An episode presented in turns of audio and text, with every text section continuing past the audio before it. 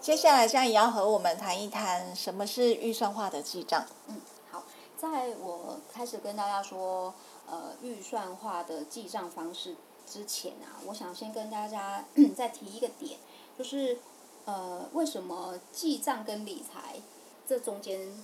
会有落差？嗯因为嗯记账就是记录嘛，对，那其实理财它是有管理的意思在。是是对，所以如果说我们今天只是单纯的记账做记录的话，是你，会发现就是有记拉拉记两年嘛，对，真的我很认真。你有没有发现它比较像是流水账？呃，如果没对有做分析的话，对，但我后来就真的做分析了。嗯嗯，就是我记完账之后，我开始分门别类。嗯哼，比如说，我有分成那个呃支出类的，嗯然后收入类。是那收入类的话，它可能又分为薪水，嗯然后跟其他的收入。嗯哼那支出的话，对可能就是会有日常支出嘛，然后还有一些像保险费呀、嗯嗯或是教育费费啊用，对。对那所以把这些费用分门别类，把它分完之后，嗯我会发现说，哦，原来我的消费行为是这个样子，我的消费地图就出现了。嗯嗯，哼但是是真的要做分析。做分析。对，那呃，我之所以会提说做分析跟了解了解你的钱跑去哪里，还有一个蛮重要的就是关键点。那我这边用一个实际的案例来说明，可能大家会比较听得懂哈。就好是说，呃，我之前有遇过一个客户，他这个客户他是一个年轻人，那他工工作其实他就是才第二年而已，哦所以他的嗯哼平均薪资收入大概就是一个月大概四四万块到快五万这样。在高雄吗？对，在高雄、嗯算算高薪。算算不错哦 对，然后支出呢，他因为他自己很清楚知道他想要存钱，所以他是算省，算是嗯省，所以他的年度开销，但因为他有那个学贷的关系啦，所是以说他的年度开销就是我们如果一样算平均的话，就一个月大概是三万块，就是嗯是含含那些贷款的部分。是然后是他有后来自己买了一台机车，也是贷款，嗯所以就是。所以我我说，其实虽然你们听到三万，可能会觉得这样有什么？但是因为他有租房子，然后有贷款、学贷，还有机车贷款，所以是三万块我觉得是算算是节省的这样。对好对，那我们来真的啊，对啊，哦因为不容易真啊的，因为自己在外面生活的关系。对呀、那好，这是他的收入支出表嘛？那我们先在这边停停留一下，大家可以想一下，如果依依照他这样子，一年一年他的就是年收入大概是五十九万，然后是嗯支出四十五万的情况之下，应该他要他的户头里面应该要有至少大概十多万嘛，对不对？对，理论上来说啦，对嘿，那呃，有趣的事情来了，就是他写下资资产表的时候，嗯他的银银行账户只剩下三万六，是，然后嗯还有剩哦，有剩有剩， 对。但是不要忘了，我刚刚有说，他说他想存钱，所对以呀他是有很努力的在节省。嗯啊理论上他应该存的比三万六还要多了，不管对怎么样，对，就哦是就是因为你看哦，我们已经写请他写支出了嘛，对那他就说我的支出就这些啊。对呀可是对呀问题就是说，问题是你的资产表就只就也也是真的就这些啊。对呀、好，OK，然后到底水龙头的水流去哪里流去哪里呢？对，然后最有趣的就是，因为有些有些有些就是在做理财规划，或者是有些人他们在检视的时候，如果你今天只看记账，那你大概不会去盘点资产负债表，对呀、对我，哦大概就是收入支出这样而已，嗯嗯嗯因为记账就是支出为是主嘛，对不对？是，那就是因为呃，我们会认为说记账它算是现在进行式，对那资产对它有一点算有一点像是成绩单的概念，是，也就是说我年这后一盘点，对我这一段时间我努力的状况如何，然后我累积了些什么东西。嗯是，那有一句话我也很喜欢跟客户分享，就是嗯，钱不会不见，它只是是变成你喜欢的样子， 对，但是让我很悔恨嘛，有可能是会悔恨的这样子。对，那所以呢，才要盘点资产表是蛮重要的，因为对所谓资产就是你你身上所有的东西其实都可以算资产啊。其实讲到这个地方，我我可以我也可以理解，就是有时候我们会觉得说，哎，我们就是这样收入啊，然后再支出，理论上我们应该剩多少钱呢、嗯啊对我们账户应该是有这一些钱呢、啊对对对但是怎么不如预期呢？对对，没错。那所以你看哦，像以这个就是以这个年轻朋友来说，他是不是就非常明显？就是对那你中间的十万块跑去哪里了？对啊因为对他认真盘点之后，真的没有，是真的就是真的没有没有剩钱 是。那是，后来就是我们在 跟他对谈的过程当中，他后来他突然想起来，他十万块跑去哪了？嗯是他就他就有跟我们回馈啊，说 他是单亲，是，那跟妈妈就感情很好，对对然后妈妈对当然就是从小非常的照顾他，所以让是他这样子一路到大学毕业嘛，哈是那所以呢，就是呃，妈妈还有在工作，但如果有时候，因为妈妈收入比较没有那么稳定，嗯对，所以有时候如果妈妈需要，比如说短买一缺些的东西，时候嗯对，她当然就会跟儿子拿嘛。对但妈妈是有说，因为我有在工作，所以你不你不用每个月给我，啊对、但但是就是偶尔如果妈妈我不时之需，平常不用给，但是不时给一次就很大笔，嘿，哎对，那因为但也因为就是平常没有给，所以他大概就会觉得说妈妈也没有是关系对对对，妈妈对也是真的不方便的时候才会跟我开口，是啊，当儿子的就给了。以这个年轻人来说啊，他就会有这个落差，但想起来是好事，因为他就会明白说哦，原来我这中间的落差他是跑去哪里，对然后再对进一步的检视说，那这笔钱，嗯当然我们不讨论说给妈妈是对或是不对，有的人会说你应该先顾自己，但是对我还是认为这个要跟你的价值观要契合，对你你才不会觉得说好我不给妈妈，可是我很自责，是是，嗯这样大家应该可以理解我要的意思呃自己要想清楚对，要啦想清楚，就是对其实我觉得做任何的财务决定，或者是我们人生在做任何决定，它都不会有绝对的好、嗯是嗯或绝对的不好，很多事情都是一体两面。那我们只要想清楚，我做这个决定，呃，一体两面是什么，然后我嗯们去选择一个我能够接受跟承担的，是那个对我们来说就是好的决定。对，可能也是要看当时人生的阶段性财务目标，嗯嗯嗯，哦，对，那自己能负荷多少？对不要说你自己能够只能举十斤，结果你要负荷一百斤，对，当当然就是呃，超过能力的话，当然也是会更吃力啦，应该这么对说。我或有者时候觉得冲动买房子就是这样，哦对， 没错。所以其实应该是这么说，就是所有的财务决定，它都应该要是有选择的，而不是说我不知道为什么，所以我就做了这个决定，我就去买了，我嗯是就去做了这件事情的决定，后来才发现说哦，原来跟我想象中的不一样。对对对对，所以我记得我想要买房子的时候，我赶快打电话问嘉颖，就是嘉颖其实是我的财务顾问，问她说：“啊，那该没 赛。”可是我记得你很明白的告诉我说，没有什么好跟不好，嗯但是这到底是你的需要还是你的想要？是，对，没错。所以再回到这个就是年轻人的例子啊，所以后来他理清了，就是他钱跑去哪里，然后但第二个步骤，因为他要继续理财嘛，对不对？是所以我们就问他说：“哎，那你觉得这样子的状况，就是妈妈妈妈日后再给你拿钱的状况，你还是会愿意给的吗？”是那他就说他愿意，因为毕竟他、哦这个以他的价值观而言，他叫做孝顺。那这样就会常常这样计划赶不上变化、哎， OK，所以怎么做呢？所以他就会带到我们我后面要说的预嗯算式的记账、预算式的管理。我们的预算式的那个管理是怎么样子分哈？我我先说，然后等一下我再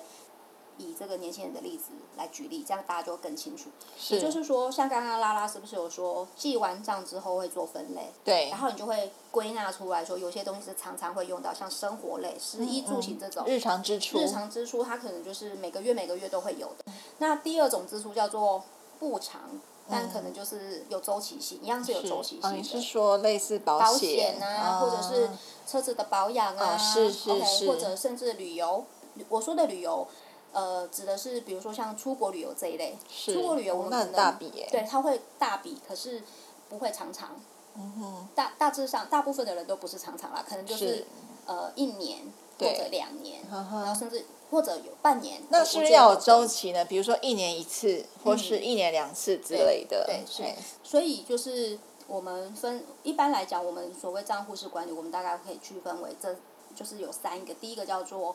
呃月开销，是就是月开销就是经常性的。嗯就是什么日常生活、食衣住行这种，食衣住行娱乐，嗯那这边的乐就会是日常，比如说我们平常都在家里吃饭，但可能假日会出去吃馆子，对嗯这种它就可以算是一种娱乐嘛，娱乐消费，或者是我去可能会去看电影之类的这种。是好是，那它它就是会在日常生活开销会放在第一个账户里面。嗯那第二个账户叫做年度年度嗯 支出，那就会像保费啊，然后税金啊，最近。缴税嘛，大家在应该啊也房很屋有感。税哦，对，然后所得税，税啊如果我哦，们没有先准备，一次要缴，也有时候有些人也是挺痛的。对对对嗯，好，然后这个就是年年度的部分，对就，把它就是固定放在一个账户里面。其实很可观。如果是这样子想的话，嗯对一年那个保费二十几、二十几万，然后加所得税，对天哪！对，但是这么做的好处是，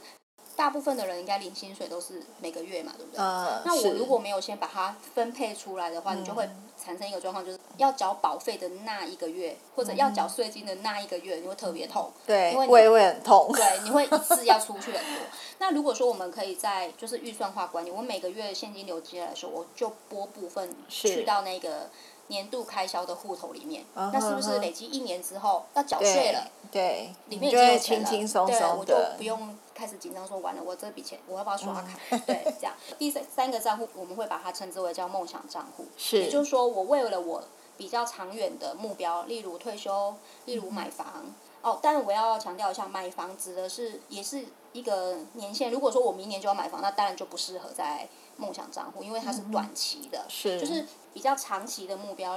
大概是五年以上的目标。哦，五放在到梦十年想就账会户对，，就会放在梦想账户里面。对，OK，所以大概就是我们的钱进来的时候，我们大概就会分成这三个部分去就做管是理。月账户，然后年年账账户户跟梦想账户对是是，那你会说，那这三个我怎么分呢？如果有记账，当然就很简单，我就哦从我的已经有的这些素材，你就把它挑一挑、选一选、分类一下，是，嗯然后我就大概可以抓出来说，哦，我每个月的开销大概要多少。嗯哼好，哼，所以我的现金流进来的时候，我就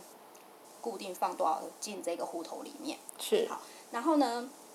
也有人会说，可是每个月有时候多，有时候少，没错。嗯所以为什么要预算化？就是你就抓个大概嘛。嗯，就像嗯你说，就像我我我们说的，就是大家不是机器人，所以不太可能说每一餐就固定吃五十块，对不会那么刚好啦。对对对但我放进去这个月开销里面，我就知道哦，这一个月我把它花光光都没关系，这个户头嗯花光光都没关系，因为这个户头它就是让我。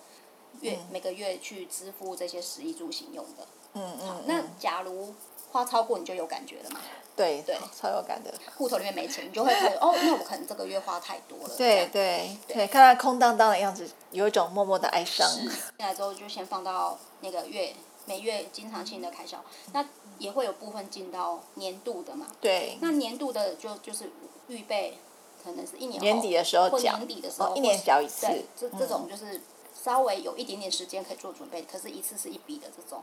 对嗯，所以就是小孩的补习费，嗯像他是三个月缴一次啊，嗯或是一学期缴一次，这个是应该放在放在年度吗？呃我应该这么说，每一个人的状况不同，因为我们有时候也会看一下客户的调配能力跟就是是自制力。哦有的人他很清楚，就是我就算是放在月开销，我也不会花光光的那种。然后如果又是三个月这种，嗯是那也许他就可以放在一起没有关系。对对但如果就是我我真的很难很难分得清楚，那可能我们就会建议他放在月开销，嗯哎、那个年度开销里面这样子。哦 OK OK，所以有时候是跟自你呃跟自己的自制力有关系，是的，是的，对对然后也会跟客户的就是实际实际的状况也会有嗯关系。我也有客户他用到四个账户管理啊，因为他就会觉哦得说，例如像呃，如果是一样是以小孩的补习费，他认为很重要，嗯一定不能就是要缴补习费让孩子缴不出来这种，对那他对嗯可能就会另外弄一个账户，然后就是专门放补习费，费嗯然后就三个月会动用一次，那我觉得这个对也 OK。所对，以其实就算我跟今天跟大家分享叫三个账户，但嗯他也不是那么的死板，说我一定就是要三个账户，我我我不能四个账户嘛。嗯那其实我们也有一些客户，就像我刚刚前面说，他是非常清楚他花多少钱，然后他也很有自制力，他不分账户也一样嗯是是可以的。是对，所以家人给我们的方法是弹性运用，但重点是你要有纪律，是要 有对自然制后力，薪水下来就转过去就好，不要想太多啊。对，所以就是有了前面的分配，在上一集有跟大家提到，就是我必须要先有目标。就是像我刚刚说，这个年轻人他为什么愿意这么做？对是对也愿意去了解自己钱是花去哪里，就是是因为他有个目标叫做他要存他自己的钱，是，他想要买房子，未来是要买房子，也要是好好的退休，甚至就是是让妈妈也可以安心的退休。这年轻人实在是太杰出，他从这么年轻，大学毕业就有这种概念，嫁给他是幸运。 呃，有有需要介绍吗？